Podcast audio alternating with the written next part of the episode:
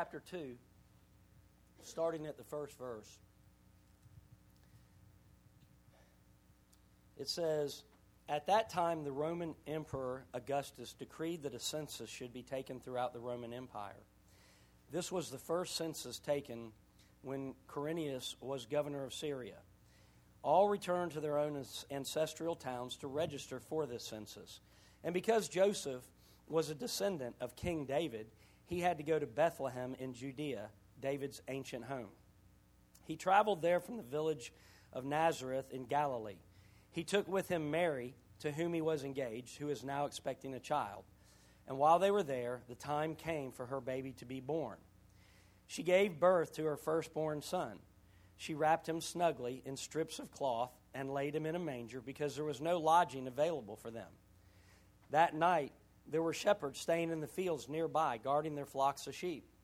Suddenly, an angel of the Lord appeared among them, and the radiance of the Lord's glory surrounded them and they were terrified. But the angel reassured them, Don't be afraid, he said, because I bring you good news that will bring great joy to all people.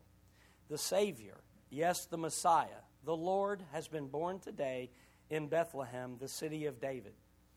And you will recognize him by this sign. You will find a baby wrapped snugly in strips of cloth lying in a manger.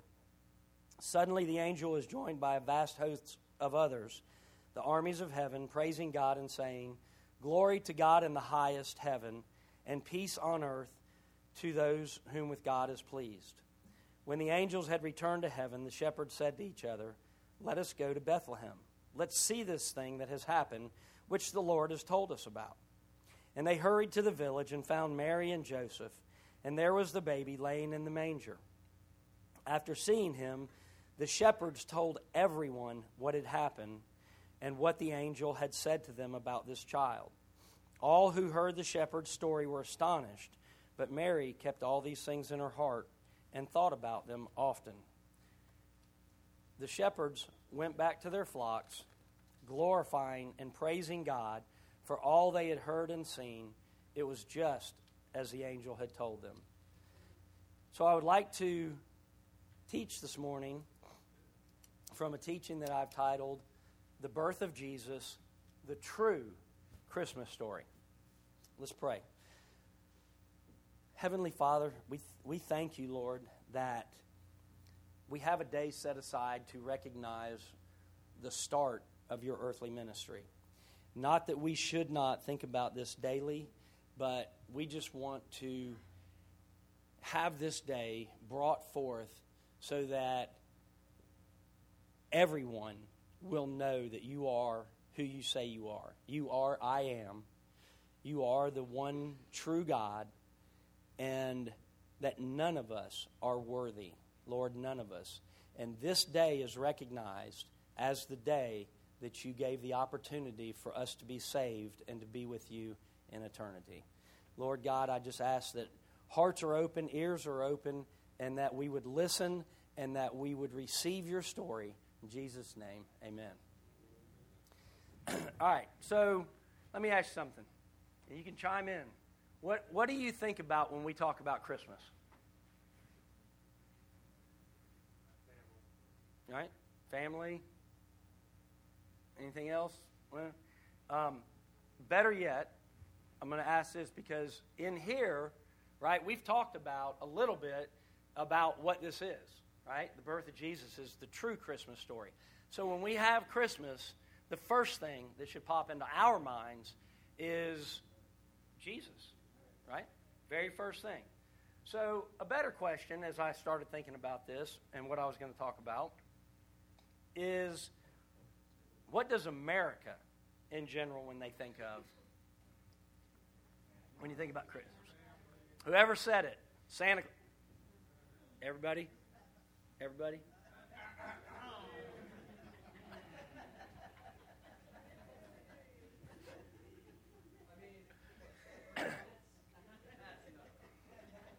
um, we started at 10.30 anyway no excuse anyway so what does america think of when we talk about christmas they do santa claus that's the first thing that pops out we got thousands of Santas all over the place. You got Santas at you know department stores. You got Santas on the street. Um, we used to have to talk about um, when we when we would talk about Santa um, that you know I mean the Santa Claus dressed up. There, that's not really Santa Claus that's sitting on the street, but that's somebody to help him. And they could either be his elves or they could be you know um, just Santa's helpers or however we wanted to classify them.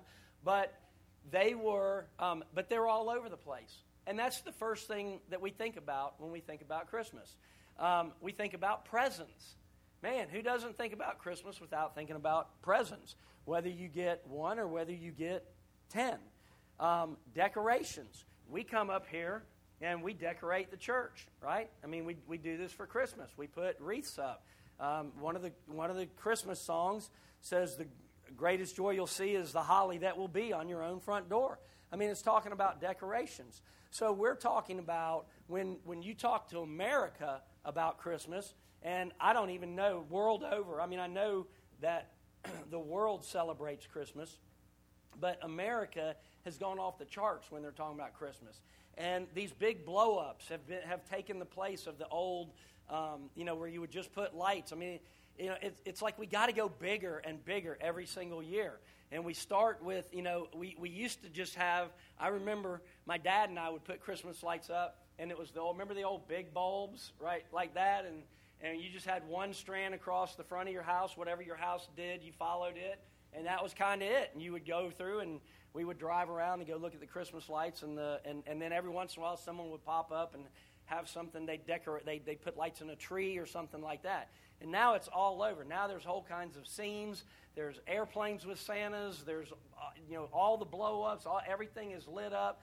The, the lights now, you can buy a, a set of lights and just start at one end of your bush, and the two of you can walk over and just pull like this, covers the whole bush. We've gone off the chart for decorations. Um, when you think about Christmas, now um, how many were here for our Christmas caroling we just did Wednesday? Okay? So, when we went out there, um, what were some? I was driving, I didn't hear you. What were some of the songs you sang? Silent Night, Joy to the World. Rudolph. There you go. We sang Rudolph, I know that. And you know what? I'll just be honest Joy to the World and Silent Night, that's great. I'm glad to hear that we did do that. But I do know that when you know, when we were stopped and we saw some people, I mean, you know, we, we were doing a lot of jingle bells, right?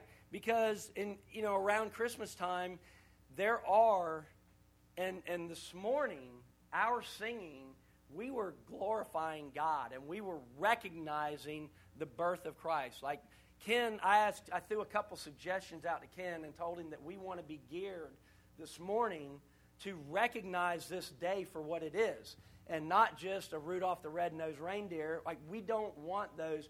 Those are secular songs to represent Santa Claus and Christmas, which is not what Christmas is truly, truly about. Um, the uh, office parties, parties at school, none of that. There's nothing wrong. Let me say, it, there's nothing wrong with any of that. Because as Christians, we want to be spreading goodwill and cheer throughout the year anyway, right? So if we have office parties, that's a great thing. We want to exchange presents, that's a great thing. You want to have Christmas trees, you want to have Santa Claus, all of that is a great thing. There's nothing wrong with it.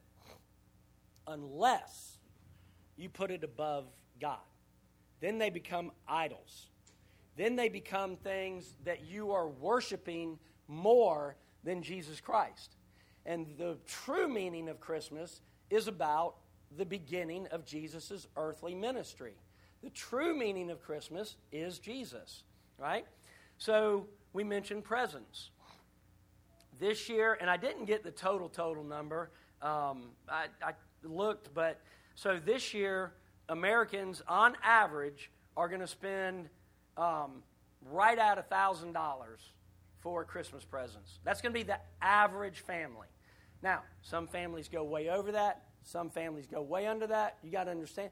But $1,000. So if you take the average, if the average family spends $1,000, the average median for salary in the United States is less than that. it's like in the 950 something dollar range, which means that we are taking in for one event, we are spending a week's worth of salary. And so those of us that have more, that make a lot, they're probably going to spend more, but they're probably going to be in that average of that week. Um, if you make less and you don't have the money to get a lot of presents, you're still going to probably push out there and, and get some presents because, you know, you know, being parents, we want our kids to have presents and we want to give to each other. Um, they say that couples, on average, spend about $300 on each other. And they say that um, depending on the number of children and the number of money, that the amount of money that you make, that parents will spend up to $600 on a child for Christmas. Okay? Um, so we're going, we're going crazy for this, for this present thing, but if, if we look at what we're doing, right? Okay, so if we, if we try in a Christian household to say, um, okay, so what we're so this is Jesus' birthday, and that's why we have all these presents. Okay, so I'm going to say that's fine, but shouldn't the birthday boy have the biggest, right? And so I'll just bring this up now. You don't have to do this. You can do whatever is laid on your heart.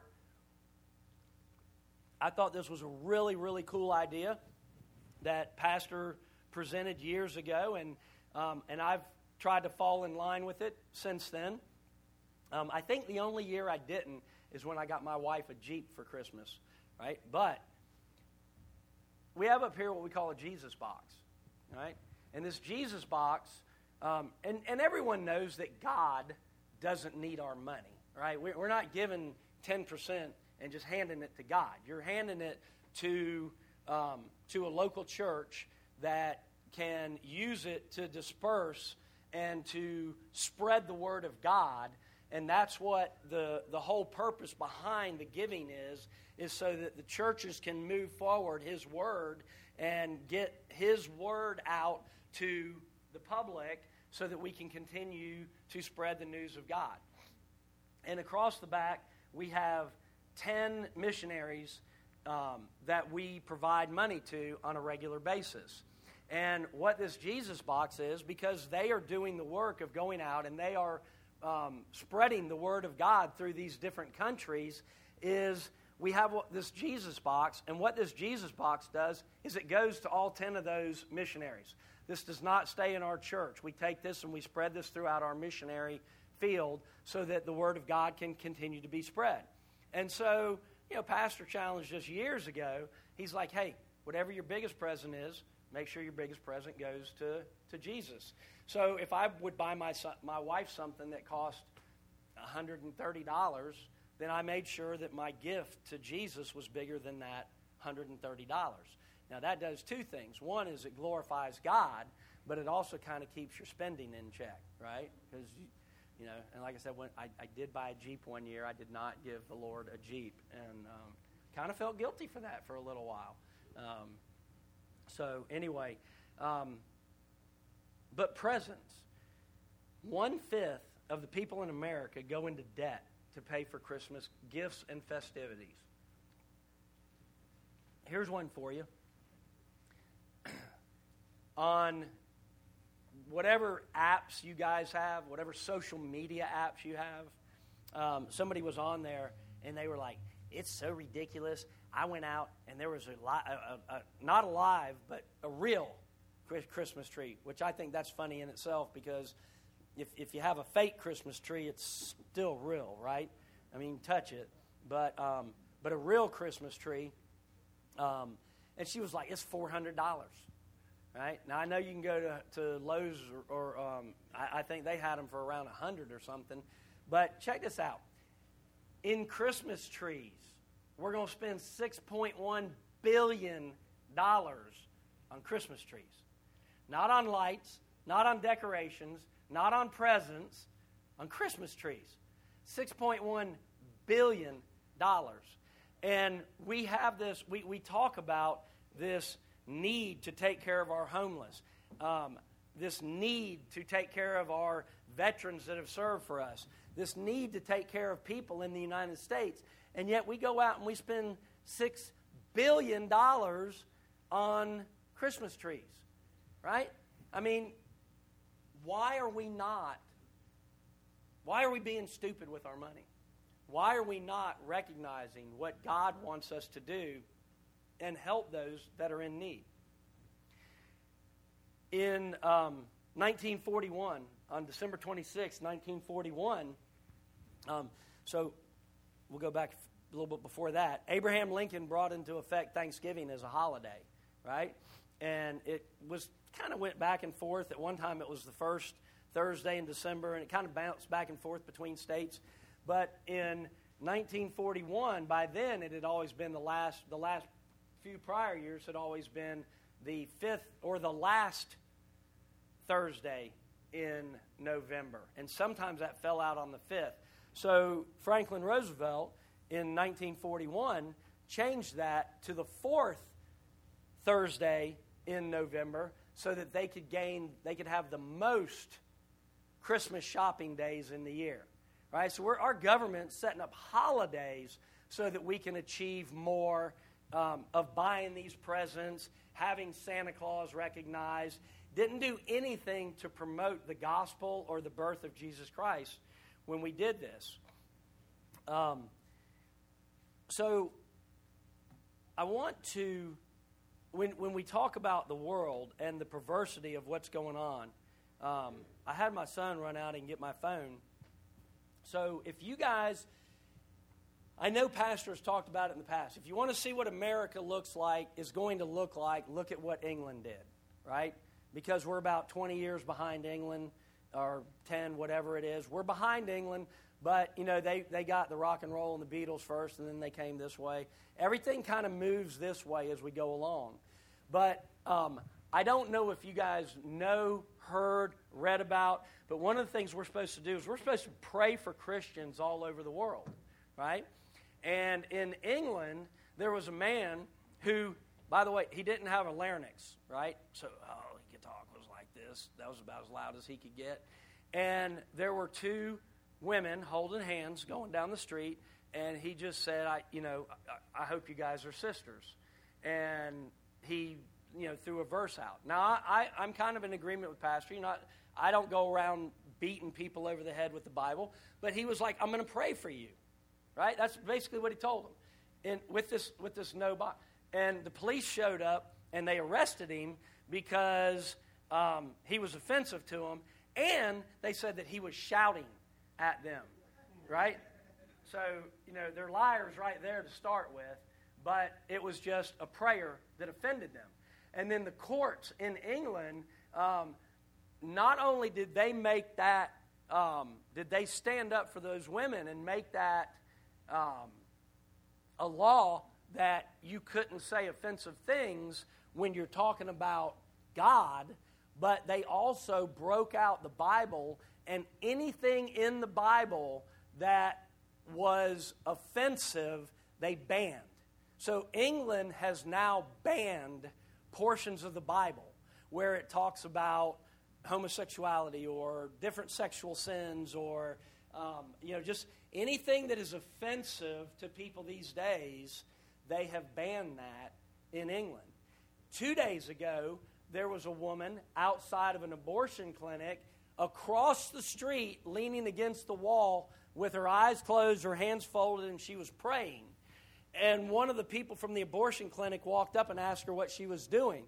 She wasn't even out loud, she was just praying silently for that abortion uh, clinic across the street. And they asked her, and she said, I'm just sitting here praying. And they arrested her because that was an offensive state. So Christians are being, it's getting closer. It's not that we're just being um, offended and persecuted in the Far East. It's getting closer and closer and closer.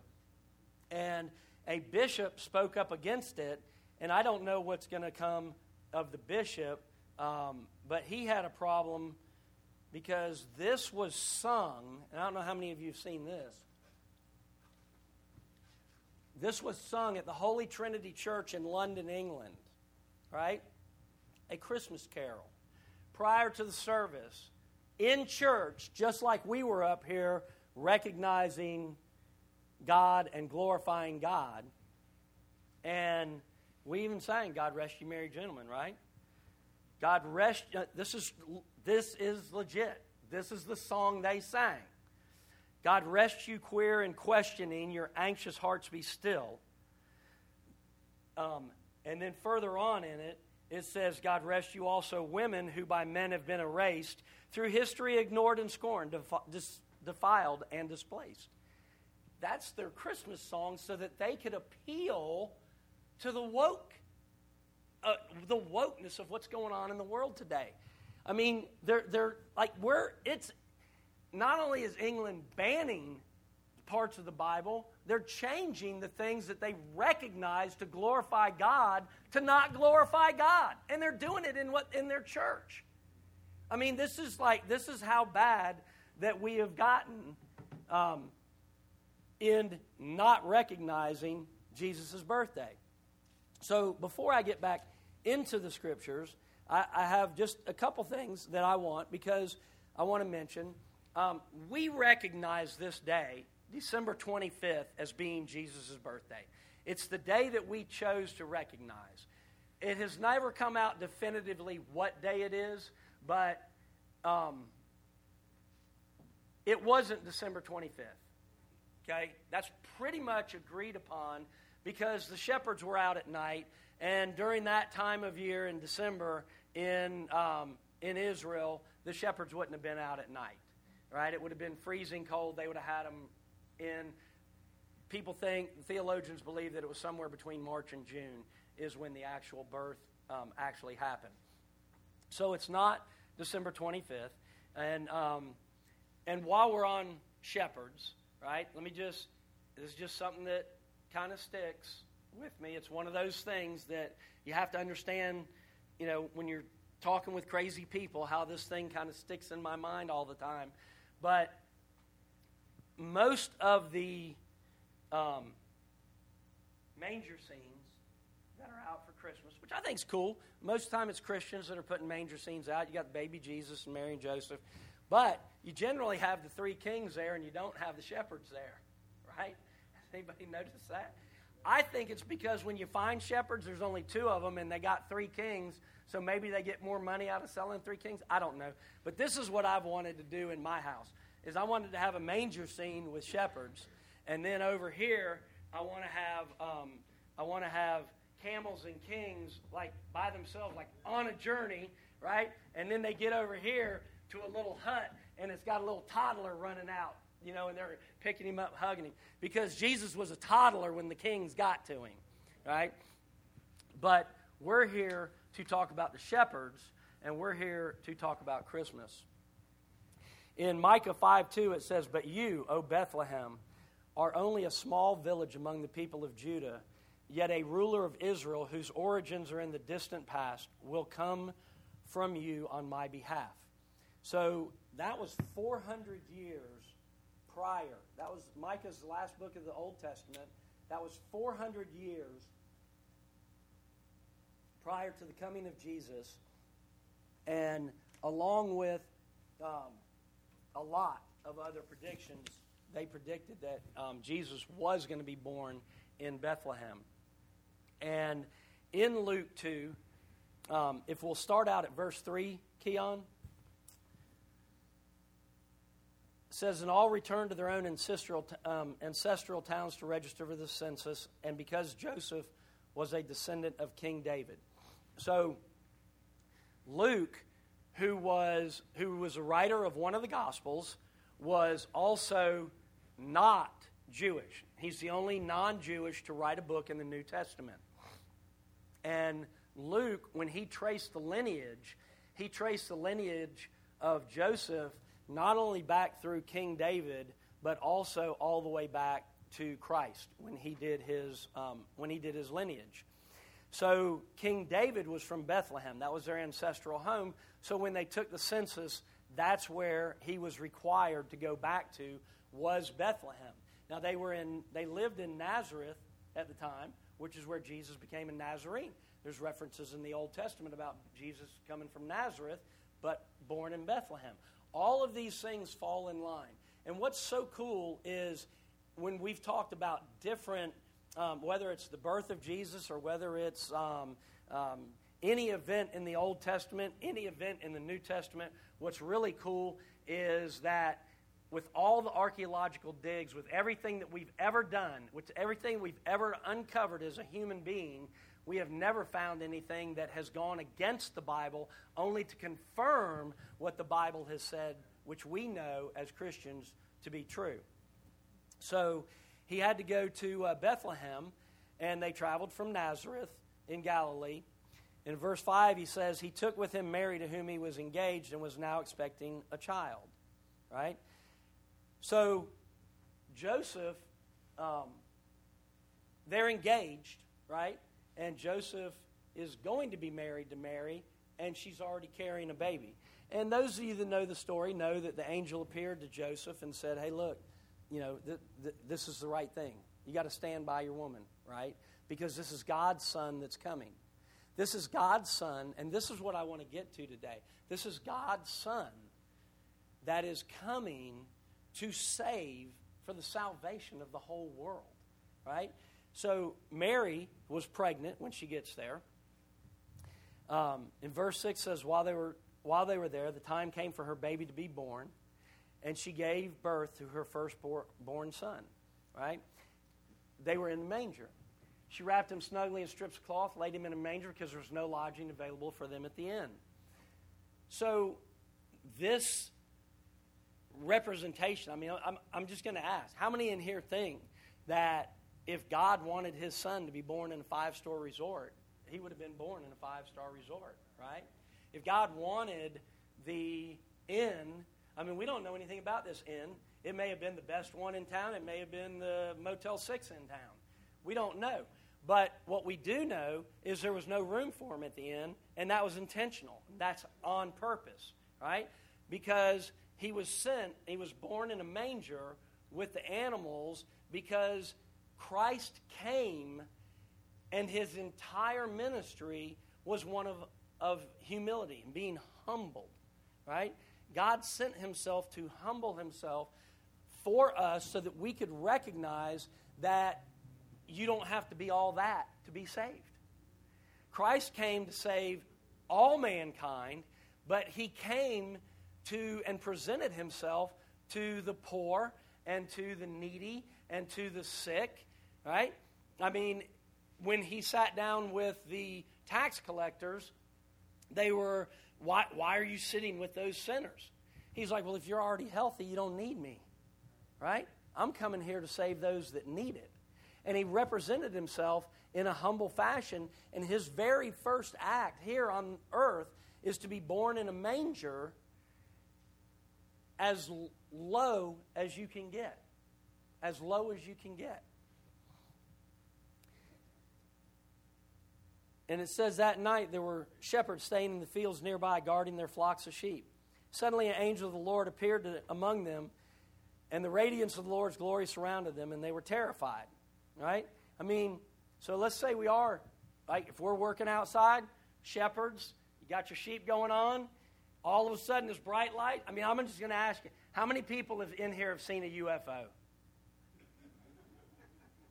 Right? Okay, I'm going to tell you, I've seen twice. I mean, we won't go into detail, but I've seen a UFO. Freaked me out a little bit.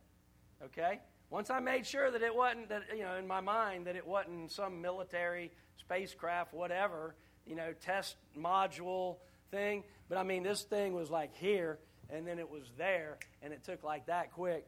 Um, a couple other, you guys want to talk to me about? That's fine. UFOs. That's all conspiracy, anyway. But um, but the point is, kind of freaked me out a little bit. Well, that was off in the distance, and that was a spot in in the sky. If you're laying there, hanging out with your sheep, and all of a sudden, in the middle of the night, the sky is filled with the Lord's radiance, do we realize how big the Lord's radiance is? Right? We, do you know the size of future Jerusalem? Future Jerusalem would cover an area bigger than the state of Texas. It's, it's not going to be where Jerusalem is.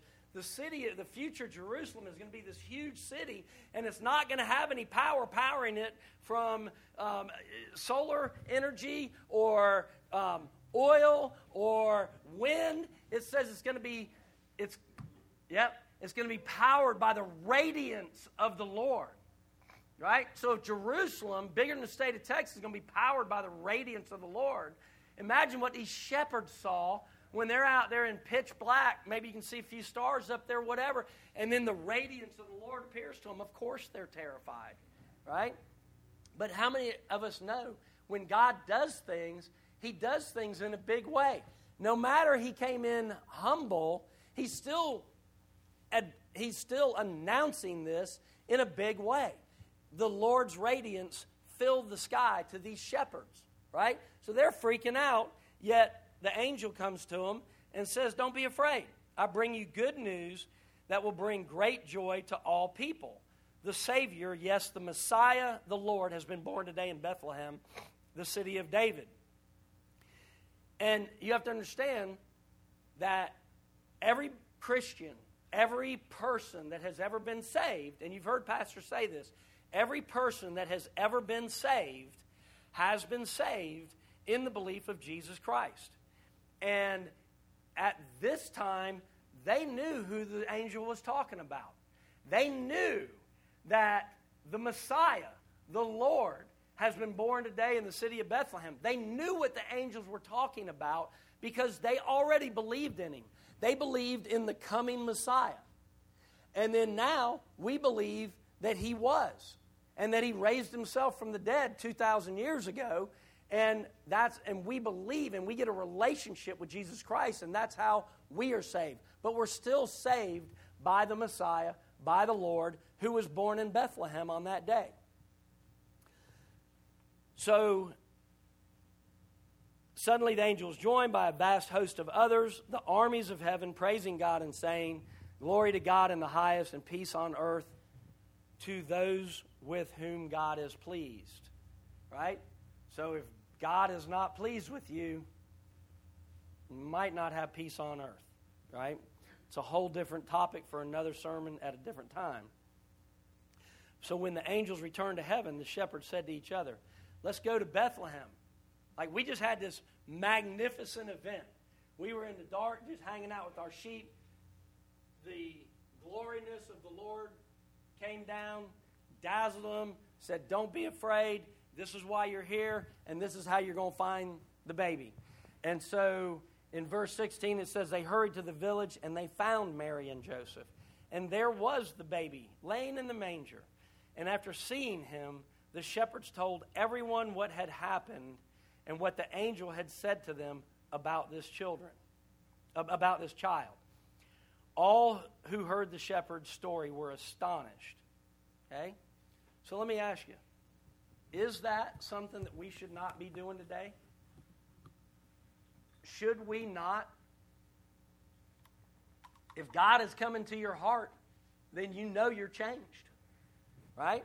God has done something within inside of you if you have a relationship with Jesus Christ. And God has commanded us to go out and to preach the gospel, the good news, the death, burial, and resurrection of Jesus Christ, the virgin birth of Jesus Christ. This is what God has commanded us to do. And guess what? The shepherds did it because they've been waiting since the beginning of the world for the Messiah to come, and they witnessed it. They were had this big event happen, and they're like, "Hey, let's go do." And they went, and they went, and they told everyone, and everyone that they told were astonished at this. So if we go, if we would take the Lord's story and maybe a little bit of our testimony if you're truly saved, and we would tell people about the true birth, the virgin birth of Jesus Christ. And I've had people, I've had a person tell me that worked for me that called himself a Christian, went to church every single Sunday, and said, Well, you know, in the Hebrew language, there's multiple um, definitions for each word and you know virgin can also be construed as just a young woman. And i, I just so that's the that's the, what i'm going with. Right? If, if you don't have a virgin birth then how are you, if, if you don't believe that God sent his son down and born through a virgin, then, then you're calling his word lies, first of all, right? You're trying to use your own peon mine, right? I mean, that, it's, it's Nancy's, I wish you wouldn't say stuff like that. I mean, really. Compared to God, we're nothing, right? And we're trying, we're trying to justify what God has said. That's not what we do. We need to go out in faith and we need to go out and proclaim the good news of God, starting with the virgin birth, which is what we are recognizing today. That is what this day is about. And then in 19 it said, But Mary kept all these things in her heart and thought about them often.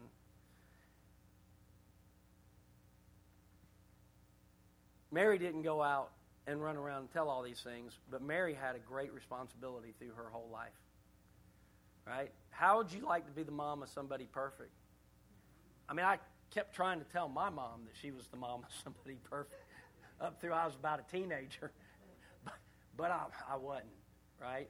I mean, and she kept these things and she pondered them in her heart and she thought about them often. And the shepherds, they went back to their flocks glorifying and praising God for all they had heard and seen. It was just as the angel told them.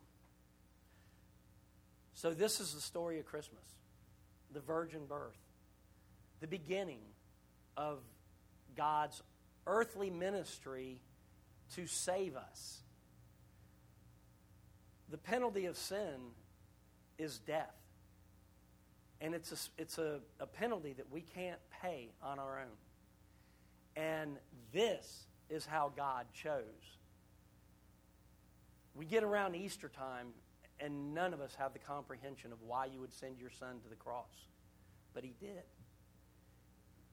Why would you bring your son in in a manger? I don't know. But he did. I know this my mind's peon compared to God's, if that. That might be giving me extra credit, right? God is amazing. He, he chose to take a group of people that don't deserve anything and to give us salvation. And what we have to understand is every Christmas morning that we wake up, from now until we go see Him, that the true meaning of Christmas is this right here. The true meaning of Christmas is the virgin birth of Jesus Christ. The true meaning of Christmas is Jesus. And that's it. And that's what it's about. Let us pray. Lord, we thank you for this day again. I, I, we, can't, we can't thank you enough. We are so unworthy. Um, the, the, the story, the angels appearing, the virgin birth, the shepherds, the just everything that's involved with this story, Lord, is in itself amazing because you you brought your son in at such humble beginnings and to humble himself throughout and then to sacrifice himself. I, I don't know why. I don't understand. I don't pretend to but I know that it's true. I know that you love us, and I know that all we have to do is love you. I know that Jesus came to save everyone in the world. But if you don't accept the gift, then you don't have salvation. And Lord, I just ask that we in this room and Christians around the world would recognize what this day is for what this day is about, and that we would spread the word, and that we would glorify you, praise you for everything that we have heard and seen, Lord. And let us go out and let us tell others so that they may be astonished at what they hear, so that they may be astonished at the true story of Christmas and what it really represents. And Lord, I ask that you're over everyone here in this congregation as we make our way homes and that we celebrate this day and that we continue to keep this day totally focused on you. In Jesus' name.